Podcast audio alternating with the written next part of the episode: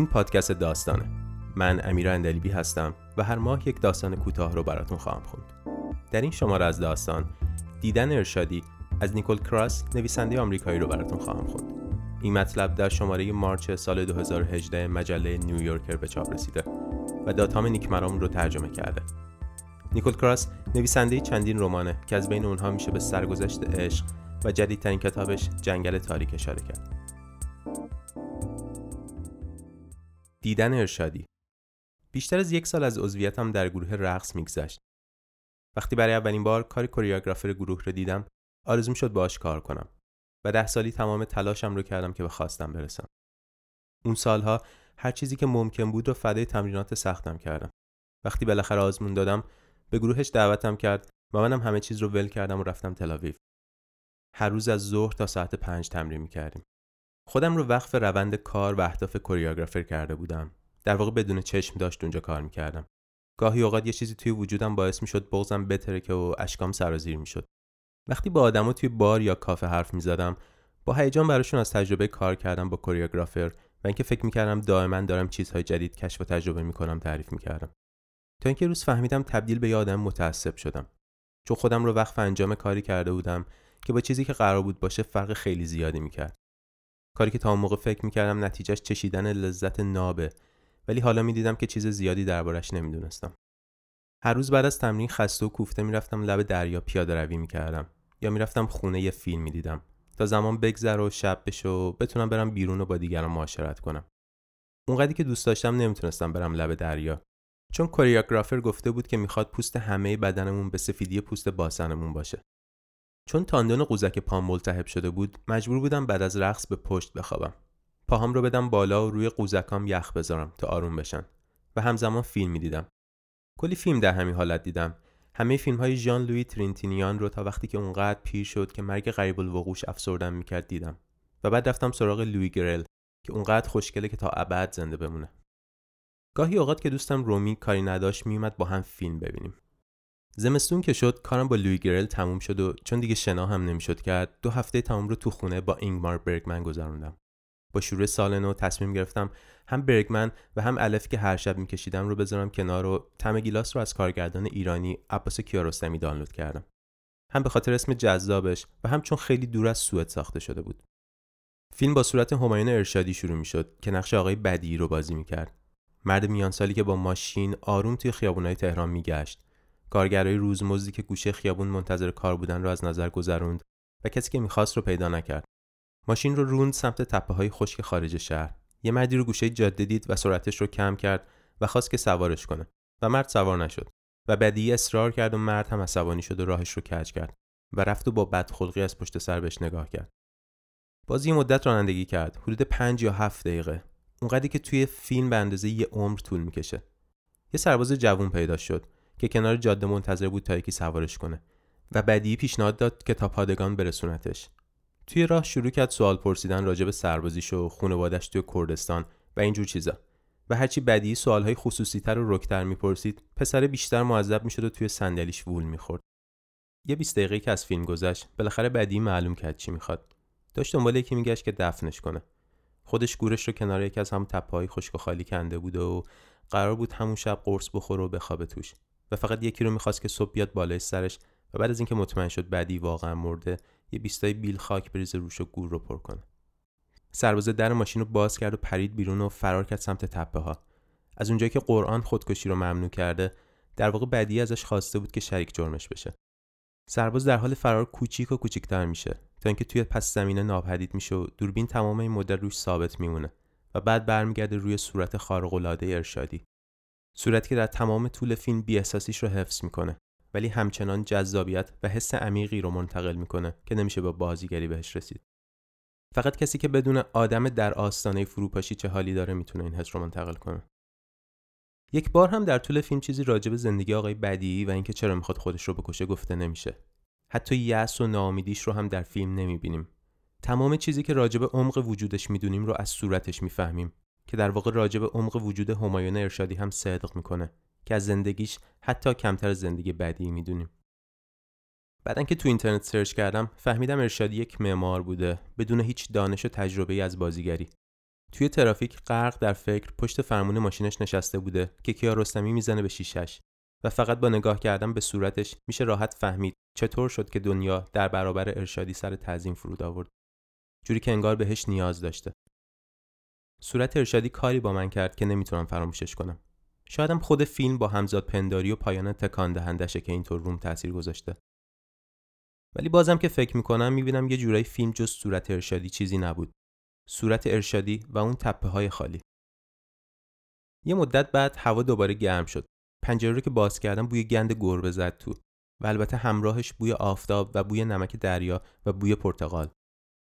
های فیکوس سرتاسر سر خیابونها برگهای تازه داده بودن دلم می‌خواست از این نوزایی طبیعت چیزی هم نصیب من می‌شد.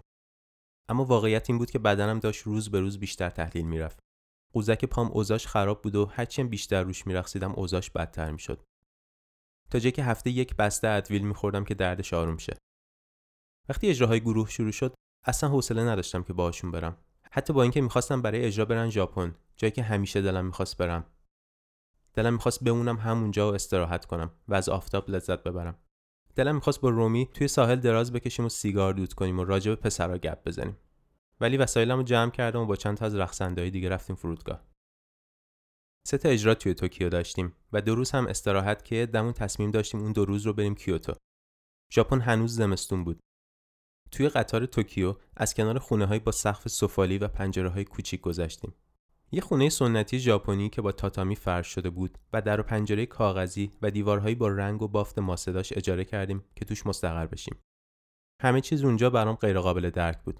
همش اشتباه می‌کردم. مثلا دمپایی مخصوص توالت رو بیرون توالت میپوشیدم و باهاش دور اتاق میگشتم. از خانمی که داشت برامون یه شام مفصل سرو می‌کرد پرسیدم اگه وقت اشتباهی چیزی بریزم رو تاتامی چی میشه؟ خانم از خنده منفجر شد.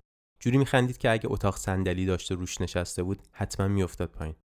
بعد پاکت هولم رو توی آستین گشاد کیمونوش جا داد و اونقدر قشنگ این کار رو کرد که هر کس می‌دید نمی‌فهمید داره زباله ها رو می‌بره. صبح آخری که توی ژاپن بودیم من زود بیدار شدم و با یه نقشه که روش آدرس معابدی که می‌خواستم ببینم رو علامت زده بودم از خونه زدم بیرون. درختها هنوز لخت و بیبرگ بودن حتی درختهای آلو هم هنوز شکوفه نداده بودند پس هنوز جاذبه ای نبود که مردم دوربین به دست رو از خونه بکشه بیرون و همین باعث شد من تقریبا توی معابد و باغها در سکوت تنها باشم. سکوتی که فقط قارقار بلند کلاخا به همش می‌زد. بعد از این همه خلوتی از جلوی ورودی بنای نانزنجی که رد می شدم از ازدهام تعجب کردم و توی مسیری که به اقامتگاه راهب بزرگ می رسید به دسته بزرگی از زنای ژاپنی که بلند بلند با خنده و شوخی با هم حرف می زدن ملحق شدم. همگیشون کیمونوهای ابریشمی خیلی شیکی پوشیده بودن و همه چیزشون انگار مالی دوران دیگه بود. از شونه های شده که به موهاشون زده بودن و دستداری که به کمرشون بسته بودن گرفته تا کیف های تناب بافی شدهشون. تنها استثنا دمپایی های بود. دقیقا همون مدلی که دم در تمام معابد کیوتو بهت می‌دادن. همشون اونقدر تنگ بودن که منو یاد کفش پیتر خرگوشه مینداختن که توی مزرعه کاهو گمش کرد. همین دیروزش یکیشون رو امتحان کرده بودم پام رو به زور کرده بودم توش و روی زمین صاف چوبی که باهاش راه می‌رفتم شستم به این ور می‌گرفت و وقتی خواستم باهاش از پله ها بالا برم نزدیک بود بیفتم و گردنم بشکنه. از خیرشون گذشتم و بقیه مدت با پای برهنه روی تخته های یخ کف خونه راه می‌رفتم. هوا اونقدر سرد بود که انگار اصلا نمی‌تونستی گرم بشی. من حتی با پلیور و کت هم داشتم میلرزیدم. تعجب می‌کردم که چطور این زنا با یه لا ابریشم یخ نمی‌کنن. تازه یه وردستم نیاز داشتن که کیمونوشون رو درست تنشون کنه بدون اینکه بفهمم ذره ذره رسیده بودم به وسط دسته و بقیه دورم رو گرفته بودن و وقتی همشون همزمان مسیرشون رو عوض کردن من هم توی راهروی کم نور و هوایی از ابریشم و تق دمپایی به همون سمت کشیده شدم. 6 متری که توی مسیر جلو رفتن وایسادن و یکیشون که لباس معمولی تنش بود شروع کرد تون تون چیز رو براشون توضیح دادن. روی نوک پاهام بلند شدم. از بالا سر زنها می‌تونستم به سختی باغ زن 400 ساله ای رو که از معروف ترین باغ زنهای کل ژاپن بود ببینم. باغ زنی با معدود درخت و بوته و سنگهایی به دقت جاگذاری شده و شنهای چنگک کشیده شده که یعنی وارد نشوید از بیرون نظاره کنید و در فکر فرو روید. دقیقا اونور جایی که گروه ایستاده بودن یه ایوان ساخته شده بود که مردم بتونن از اونجا باغ رو نظاره کنن و در فکر فرو برن. وقتی روی شونه هاشون زدم و عذر خواستم که راهم رو به بیرون باز کنم انگار بیشتر به هم چسبیدن و راه بیرون رفتنم رو تنگ تر کردن. به شونه هر کدوم که می‌زدم برمیگشت مثل گونکا نگاه می‌کرد و یکی دو قدم کوتاه به چپ یا راست می‌رفت که مثلا راه رو برام باز کنه. اما تا میومدم در برم سری یکی دیگهشون راهی که باز شده بود رو سد می‌کرد. مثل اینکه به طور غریزی بخوان توازن گروه رو حفظ کنن یا به مسئول تورشون نزدیکتر بشن. گیر افتادن بینشون و بوی زننده عطراشون و توضیحات بیپایان و غیرقابل فهم سردستشون باعث شد یه حالتی مثل ترس از جمعیت بهم دست بده. قبل از اینکه بخوام دوباره و این بار با پرخاش بیشتر خودم رو از بینشون نجات بدم باز شروع به حرکت کردن و من خودم رو به سمت دیوار اقامتگاه راهب کشوندم و صاف به دیوار چسبیدم و سعی کردم سر جام بمونم که مجبور بشن از دورم رد بشن و برن. بالاخره در میان تختق موزون دمپایی هاشون روی کفپوش چوبی رد شدن و رفتن. درست همون موقع بود که دیدمش. داشت توی همون مسیر راهش رو باز می‌کرد و به سمت مخالف من می‌رفت. پیرتر به نظر می‌رسید و موهای مجعدش نقره‌ای شده بود که باعث می‌شد ابروهای تیرش پرپشتر به نظر برسن. یه چیز دیگه هم فرق می‌کرد. توی فیلم لازم بود که استقامت بدنیش نشون داده بشه و کیارستمی با کمک نماهای بسته از بالا تنه و شونه های پهنش موقع رانندگی این رو نشون داده بود. اما حتی وقتی ارشادی از ماشین پیاده شده بود تا به تپه های خشک زل بزنه و دوربین با فاصله از پشت ازش فیلم می‌گرفت هم باز استوار به نظر می رسید. و همین استقامت در کنار احساس عمیق توی چشمهاش کاری با من کرده بود که دلم می‌خواست گریه کنم. ولی حالا که ارشادی توی مسیر معبد راهش رو گرفته بود و می‌رفت لاغر و ضعیف به نظر می رسید. وزن کم کرده بود. فقط این نبود. به نظر پهنای شونه هم تحلیل رفته بود. حالا که داشتم از پشت میدیدمش شک کرده بودم که این مرد واقعا ارشادی بود یا نه. اما همین که داشتم ناامید می شدم مرد یهو وایساد و برگشت. جوری که انگار یکی صداش کرده باشه. صاف وایساده به باغ زن نگاه کرد. جایی که سنگ ها مثلا نماد ببرهایی بودن که به سمت جایی که هیچ وقت بهش نمی رسیدن خیز برداشته بودن. نور ملایمی روی صورت بی احساسش افتاده بود و دوباره اون حس توی صورتش پیدا شد. حس کسی که در آستانه فروپاشیه. در اون لحظه آنچنان احساس وصف ناپذیری داشتم که فکر کنم خود عشق بود. ارشادی خیلی با وقار برگشت و رفت یه گوشه. برعکس من مشکلی با دمپایی های کذایی که پاش بود نداشت. خواستم برم دنبالش که یکی از زنهای کیمونو پوش را هم رو سد کرد و با علامت سر و دست بقیه گروه رو که داشتن یکی از اتاقک های تاریک اقامتگاه راهب رو از بیرون تماشا می‌کردن نشونم می‌داد و سعی داشت یه چیزی بهم به بگه. برش توضیح دادم که ژاپنی نمی‌فهمم و سعی کردم ازش رد بشم ولی به دست و پا زدنش ادامه داد. تون ور می‌زد و با اصرار بیشتری گروه رو نشونم می‌داد که حالا داشتن یه جور غیرقابل دیدنی پاشون رو روی زمین میکشیدن و رد می‌شدن برن سمت حیات داخلی. جوری که انگار هزار تا مورچه دارن راشون می‌برن. بهش گفتم من با تور نیستم. با دستم یه زبدر درست کردم. چون دیده بودم خودشون وقتی می‌خوان بگن یه چیزی اشتباهه یا ممکن نیست یا ممنوعه دستاشون رو اینجوری می‌کنن. گفتم داشتم راهم رو باز می‌کردم که برم بیرون. و با همون مقدار اصراری که اون به گروه اشاره می‌کرد من هم به سمت خروج اشاره می‌کردم. شونه هم رو گرفت و داشت سعی می‌کرد به همون سمتی که گروه رفته بودن هلم بده. شاید من داشتم توازن ظریف همه چیز رو به هم میریختم. توازنی استوار به هایی که من به عنوان یک خارجی درکشون نمی‌کردم. شاید داشتم با ترک کردن گروه یه کار نابخشودنی انجام می‌دادم. باز حس کردم دچار جهل شدم. حسی که هر وقت به سفر ژاپن فکر می‌کنم درونم زنده میشه. گفتم ببخشید ولی من واقعا الان باید برم و با خشونتی بیشتر از اون که قصدم باشه تقلا کردم. خودم رو از دستاش بیرون کشیدم و پریدم سمت راه خروج. ولی وقتی رسیدم به اون گوشه اثری از ارشادی نبود. توی قسمت پذیرش فقط قفسه های پر از کفش های زنانه ژاپنی بود و به جز اون خالی.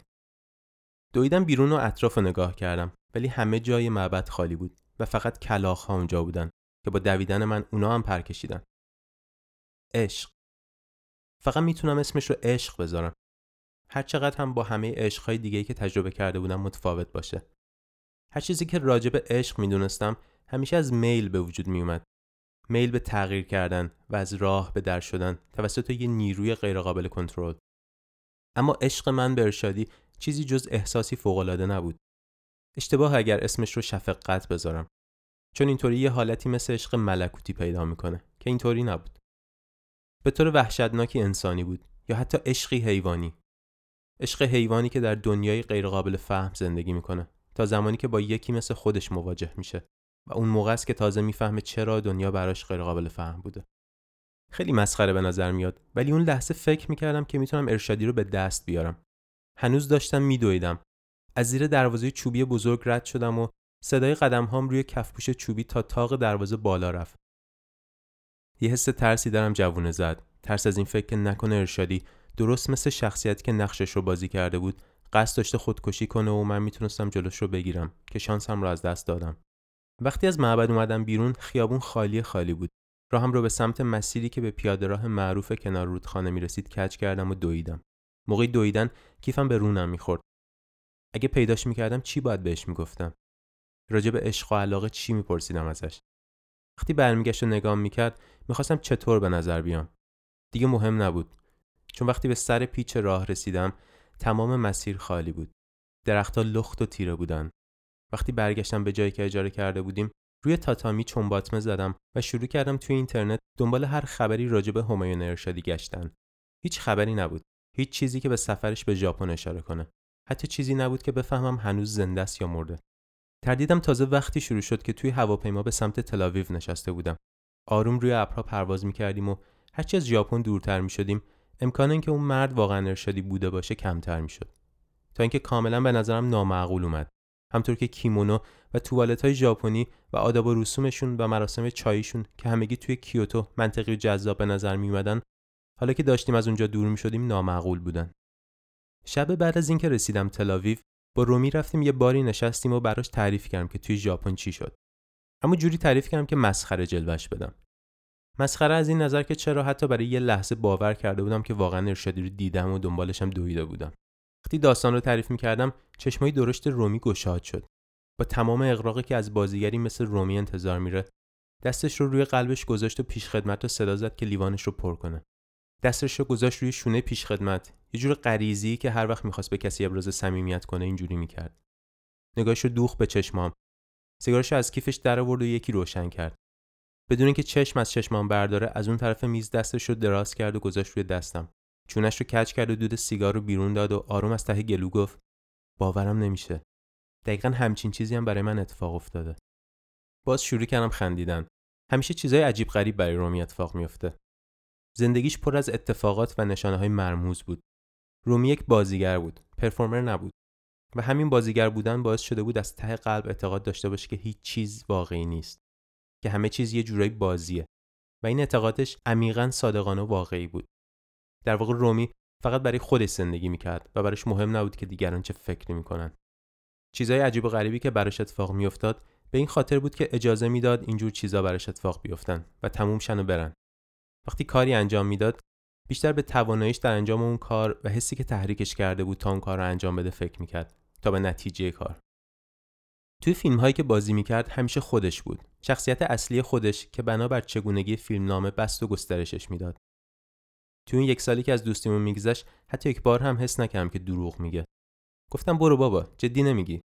همیشه خدا جدی بود. حتی وقتی میخندید. هنوز از اون سر میز دستم رو توی دستش گرفته بود و شروع کرد تعریف کردن داستان خودش از ارشادی. تم گیلاس رو 5 6 سال پیش توی لندن دیده بود. اونم مثل من با دیدن فیلم و صورت ارشادی از درون تکون خورده بود. حتی پریشون شده بود. در این حال آخر فیلم لذت هم برده بود. بله لذت حسی که با دیدن فیلم تجربهش کرده بود. دم غروب از سینما تا آپارتمان پدرش قدم زده بود. پدرش داشت از سرطان میمرد و رومی اومده بود که ازش مراقبت کنه. سه سالش بوده که پدر و مادرش جدا شده بودن و در طول دوران کودکی و نوجوانیش با پدرش هیچ ارتباط خاصی نداشته و تقریبا مثل دوتا غریبه بودن. بعد از اینکه رومی از ارتش اومد بیرون یه جور افسردگی گرفته بود و یه مدت بیمارستان بستری شد و پدرش می‌رفت بیمارستان ملاقاتش و هرچی بیشتر کنار تختش مینشست رومی هم بیشتر می‌تونست به خاطر تمام اون چیزهایی که اون همه سال توی دلش مونده بود پدرش رو ببخشه. از اون به بعد صمیمی شدن. خیلی وقتا رومی می‌رفت لندن و پیشش میموند و حتی یک مدت کوتاهی اونجا یک دوره بازیگری ثبت نام کرد و توی آپارتمان پدرش در بلسایز پارک با هم زندگی کردن. چند سال بعد پدرش سرطان گرفت و به دنبالش یک نبرد طولانی با بیماریش رو شروع کرد که به نظر می رسید به پیروزی ختم میشه تا که کم کم مشخص شد پیروزی در کار نیست دکترها بهش گفتن سه ماه دیگه زنده میمونه رومی زندگیش رو توی تلاویو ول کرد و برگشت پیش پدرش و در طول ماههایی که بدن پدرش داشت تحلیل می‌رفت کنارش موند و تقریبا از پیشش جم نخورد پدرش تصمیم گرفته بود از شیمی درمانی که زندگیش رو چند هفته یا چند ماه طولانی تر می‌کرد پرهیز کنه. آرزوش بود که در آرامش با وقار بمیره. گرچه تا به حال هیچکس واقعا در آرامش نمرده. چون سیر بدن به سوی تباهی همیشه با سختی و فشار همراهه. هر روزشون پر بود از این فشارهای کوچک و بزرگ که همیشه با شوخ طبیع پدرش همراه می‌شد. تا زمانی که هنوز پدرش می‌تونست راه بره با هم می‌رفتن بیرون قدم می‌زدن و وقتی دیگه نمی‌تونست راه بره مینشستن پای تلویزیون سریال های کارگاهی و برنامه های مستند طبیعت می‌دیدن وقتی رومی قیافه پدرش رو که میخکوب تلویزیون شده بود می‌دید به این فکر می‌کرد که پدرش خیلی درگیر این جور داستان های تلویزیون شده. داستان قتل های حل نشده جاسوس ها داستان تقلای سوسک سرگین که یه تیکه پشکل گرد رو از تل خاک هول می‌داد بالا.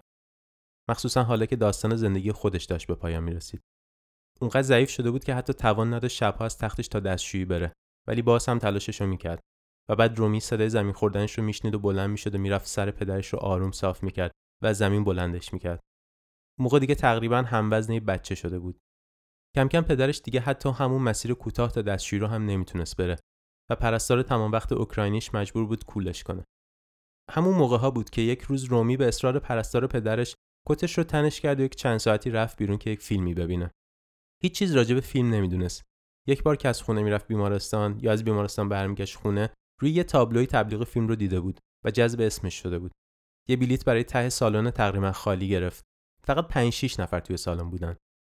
رومی گفت زمانی که سالن سینما پره وقتی فیلم شروع میشه حس می‌کنی همه ناپدید شدن.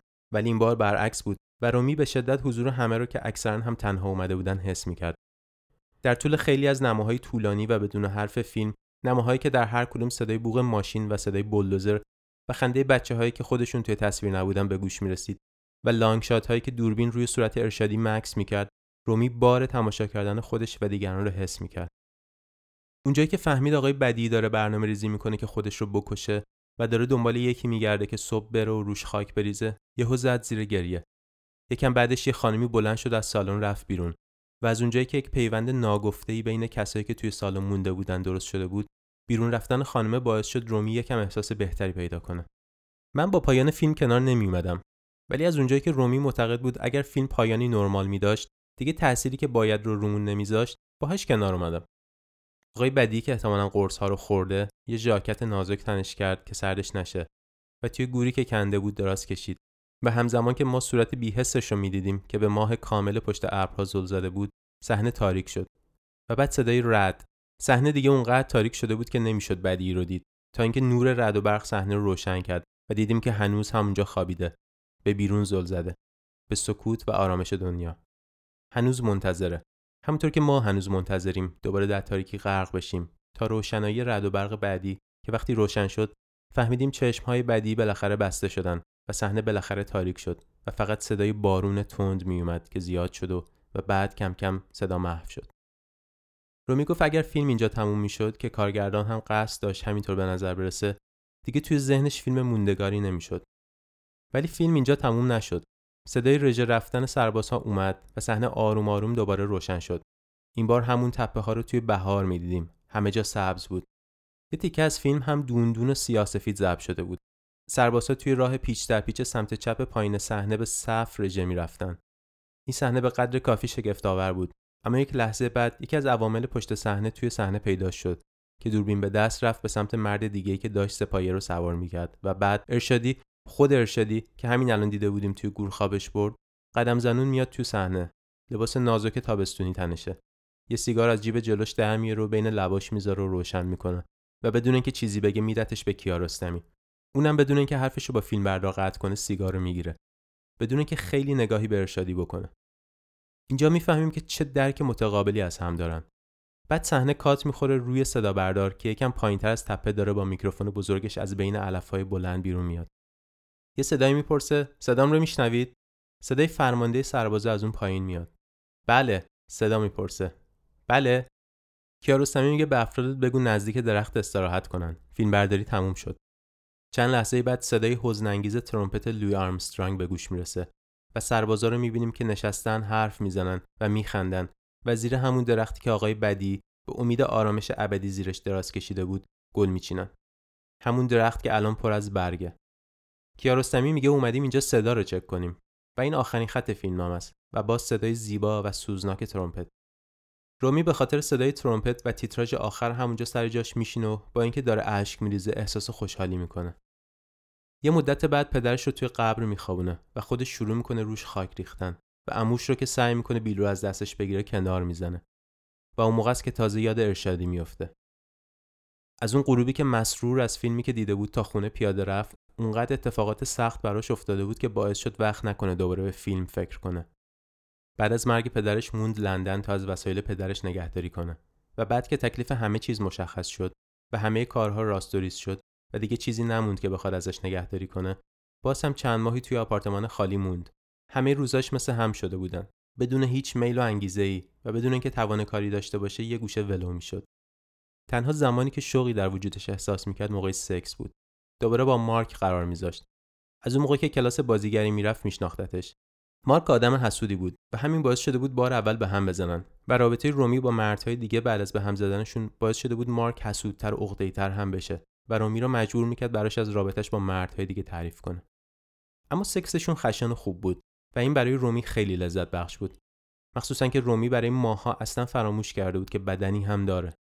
چون تنها بدن بدن در حال نابودی پدرش بود.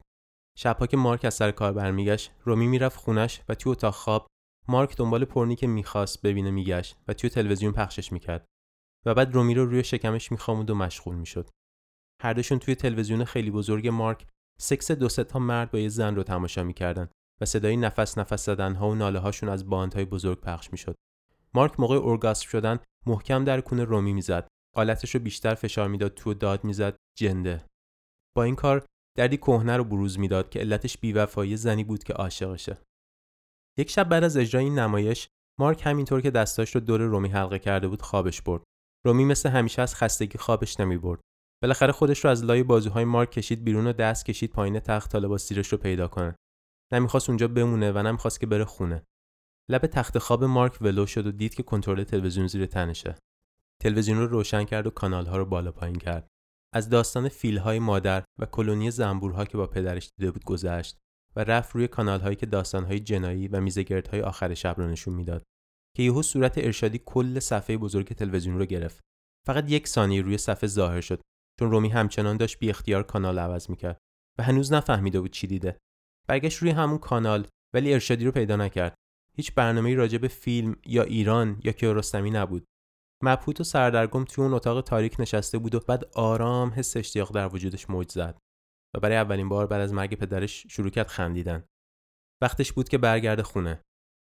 داستان رومی باور کردنی بود. اونقدر دقیق بود که نمی‌تونست از خودش درش آورده باشه. گاهی اوقات راجع به جزئیات اقراق می‌کرد. به این خاطر که به اقراق کردن توی داستان اعتقاد داشت و همین اقراق کردنهاش دوست داشتنی ترش می‌کرد. چون نشون می‌داد چطور می‌تونه با چیزهای عادی داستان عالی بسازه.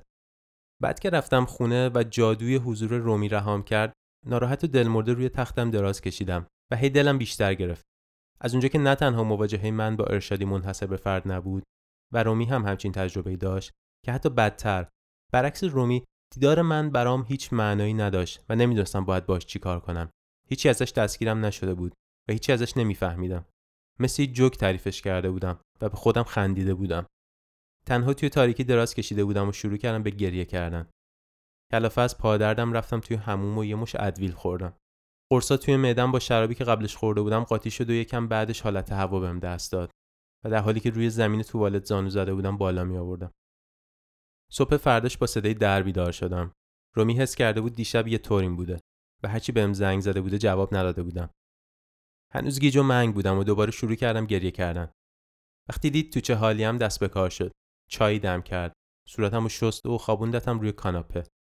بعد دستم رو گرفت روی دستش و کف دست دیگش رو روی گلوی خودش گذاشت. جوری که انگار درد من درد اون هم هست و همه چیز رو حس کرد و فهمید. دو ماه بعد از گروه رقص اومدم بیرون و توی دانشگاه نیویورک ثبت نام کردم. ولی تمام تابستون رو تلاویو موندم تا چند روز که مونده بود ترم شروع بشه رفتم نیویورک موقع رومی با امیر آشنا شده بود. یک کارآفرین که 15 سال از خودش بزرگتر بود.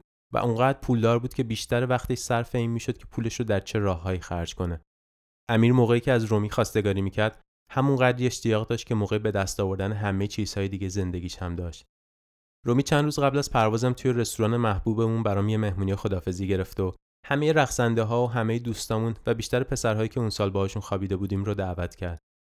امیر چون سر شلوغ بود نیومد. روز بعدش رومی با قایق تفریحی امیر رفت ساردینیا. من وسایلمو تنهایی جمع کردم.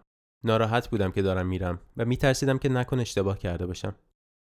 تا یه مدت دائم با رومی در ارتباط بودم. ازدواج کرده بود و توی خونه امیر که روی یک صخره کنار دریای مدیترانه بود زندگی می‌کردن و حامله شده بود. من درسم رو خوندم و مدرکم رو گرفتم. عاشق شدم و دو سال بعدش به هم زدم. در اون مدت رومی دو تا بچه به دنیا آورده بود. هر از گاهی عکس پسراش رو برام میفرستاد که خیلی شبیه خودش بودن و انگار هیچیشون به باباشون نرفته بود. ارتباطمون هی کمتر و کمتر می‌شد و یهو سالها بدون که خبری از هم داشته باشیم گذشت. یکم بعد از اینکه دخترم به دنیا اومد، یه روز داشتم از کنار یه سینما تو خیابون بیستم رد می شدم که حس کردم یکی به زل زده. وقتی برگشتم دیدم از توی پستر فیلم طعم گیلاس صورت ارشادی به خیره شده. یهو بدنم لرزید. در واقع نمایش فیلم تموم شده بود ولی هنوز کسی پستر رو پایین نیاورده بود. یه عکس ازش گرفتم و همون شب فرستادمش برای رومی یادش انداختم که یه موقعی تصمیم داشتیم با هم بریم تهران. من با یه پاسپورت تازه که مهر اسرائیل توش نباشه و رومی با پاسپورت انگلیسی که به خاطر پدرش داشت. قرار بود بریم توی کافه های تهران بشینیم و توی خیابونایی که صحنه خیلی از فیلم های محبوبمون بودن قدم بزنیم. توی ساحل دریای خزر دراز بکشیم بریم و طعم زندگی اونجا رو بچشیم. قرار بود بریم ارشادی رو پیدا کنیم. تصور می‌کنیم ارشادی دعوتمون می‌کنه به خونه شیکش که خودش طراحی کرده. به داستانامون گوش می‌کنه و زمانی که ما داریم چای می‌خوریم و به کوههایی پوشیده از برف البرز نگاه می‌کنیم داستان خودش رو برامون تعریف می‌کنه. برای رومی نوشتم اون شبی که داستان دیدن ارشادی رو برام تعریف کرد چرا گریه کردم؟ براش نوشتم دیر یا زود باید میپذیرفتم که موفق نشده بودم بلند پروازیام رو در خودم سرکوب کنم. باید میپذیرفتم که چقدر بدبخت بودم و راجب رقصیدن چقدر احساس سردرگمی داشتم. اما میل به اینکه نشونه ای از جانب ارشادی به هم برسه میل به اینکه حس کنم برای من هم مثل رومی واقعیت بست پیدا کرده و از دنیای دیگه ای با هم ارتباط برقرار شده باعث شده بود چیزی دستگیرم نشه. چند هفته خبری از رومی نشد تا اینکه بالاخره جواب نامم رسید. عذرخواهی کرده بود که اونقدر طولش داده. نوشته بود که خیلی عجیبه. سالها بود به ارشادی فکر نکرده بوده. تا همین سه ماه پیش که تصمیم می‌گیره دوباره طعم گیلاس رو ببینه. تازه از امیر جدا شده بوده و چون هنوز به آپارتمان جدید و بوی غریبش و صدای بیرون عادت نکرده بوده نمی‌تونسته شبا بخوابه و بیدار میمونده و فیلم می‌دیده. تعجب کرده بود که چقدر این بار شخصیت ارشادی با چیزی که توی ذهنش بود فرق می‌کرد. یه آدم منفعل و کم و بیش قدیسوار توی خاطرش بود. در حالی که الان می‌دید یه آدم بدخلقه که با آدمهای دیگه فیلم گستاخانه رفتار می‌کنه و انگار داره گولشون می‌زنه کاری که می‌خواد رو براشون انجام بدن. نقطه ضعفشون رو پیدا می‌کنه و ازش استفاده می‌کنه که قانعشون کنه. تمرکزش فقط روی بدبختی خودش و عزم و ارادش برای عملی کردن نقشش باعث شد رومی این بار به عنوان یک آدم خودشیفته بهش نگاه کنه. چیز دیگه که باعث تعجب رومی شد کلماتی بود که قبل از شروع فیلم روی صفحه سیاه ظاهر می‌شد. به نام خدا. رومی اصلا یادش نمیومد که قبلا این رو دیده باشه. تعجب می‌کرد که چطور بار اول به چشمش نیومده بوده. نوشته بود وقتی توی تاریکی دراز کشیده بوده و فیلم رو می‌دیده یاد من هم افتاده بوده. یاد اون سالی که هنوز خیلی جوون بودیم و صحبتمون راجب مردها تمومی نداشت. نوشته چقدر اشتباه بود که فکر می‌کردیم اتفاقات خوبی که برامون میافتاد یه جور هدیه بودن که سر راهمون قرار گرفتن. هدیه هایی که از راه های عجیب و غریب بهمون می‌رسیدن. از طریق نشانه ها از طریق عشق به مردا از طریق خدا. در حالی که باید همونطور که بودن بهشون نگاه می‌کردیم. نیروهایی که به خاطر نومیدی وجودمون دست و پا کرده بودیم. می‌خواست وقتی بالاخره یکم وقتش آزاد بشه یه فیلم نامه بنویسه. و از فیلم نامش که راجبه یه رقصنده مثل من بود برام نوشته بود. و بعد راجبه پسراش برام گفته بود که برای همه کارشون به رومی نیاز داشتن. درست مثل مردهای زندگیش که برای همه چیز به رومی وابسته بودن. نوشته بود خوبه که من دختر دارم. و بعد انگار که حواسش نباشه که داشته راجع به چی حرف می‌زده انگار هنوز نشستیم کنار هم و وسط یکی از بحث‌های بی پایان از هر دری سخنی هستیم.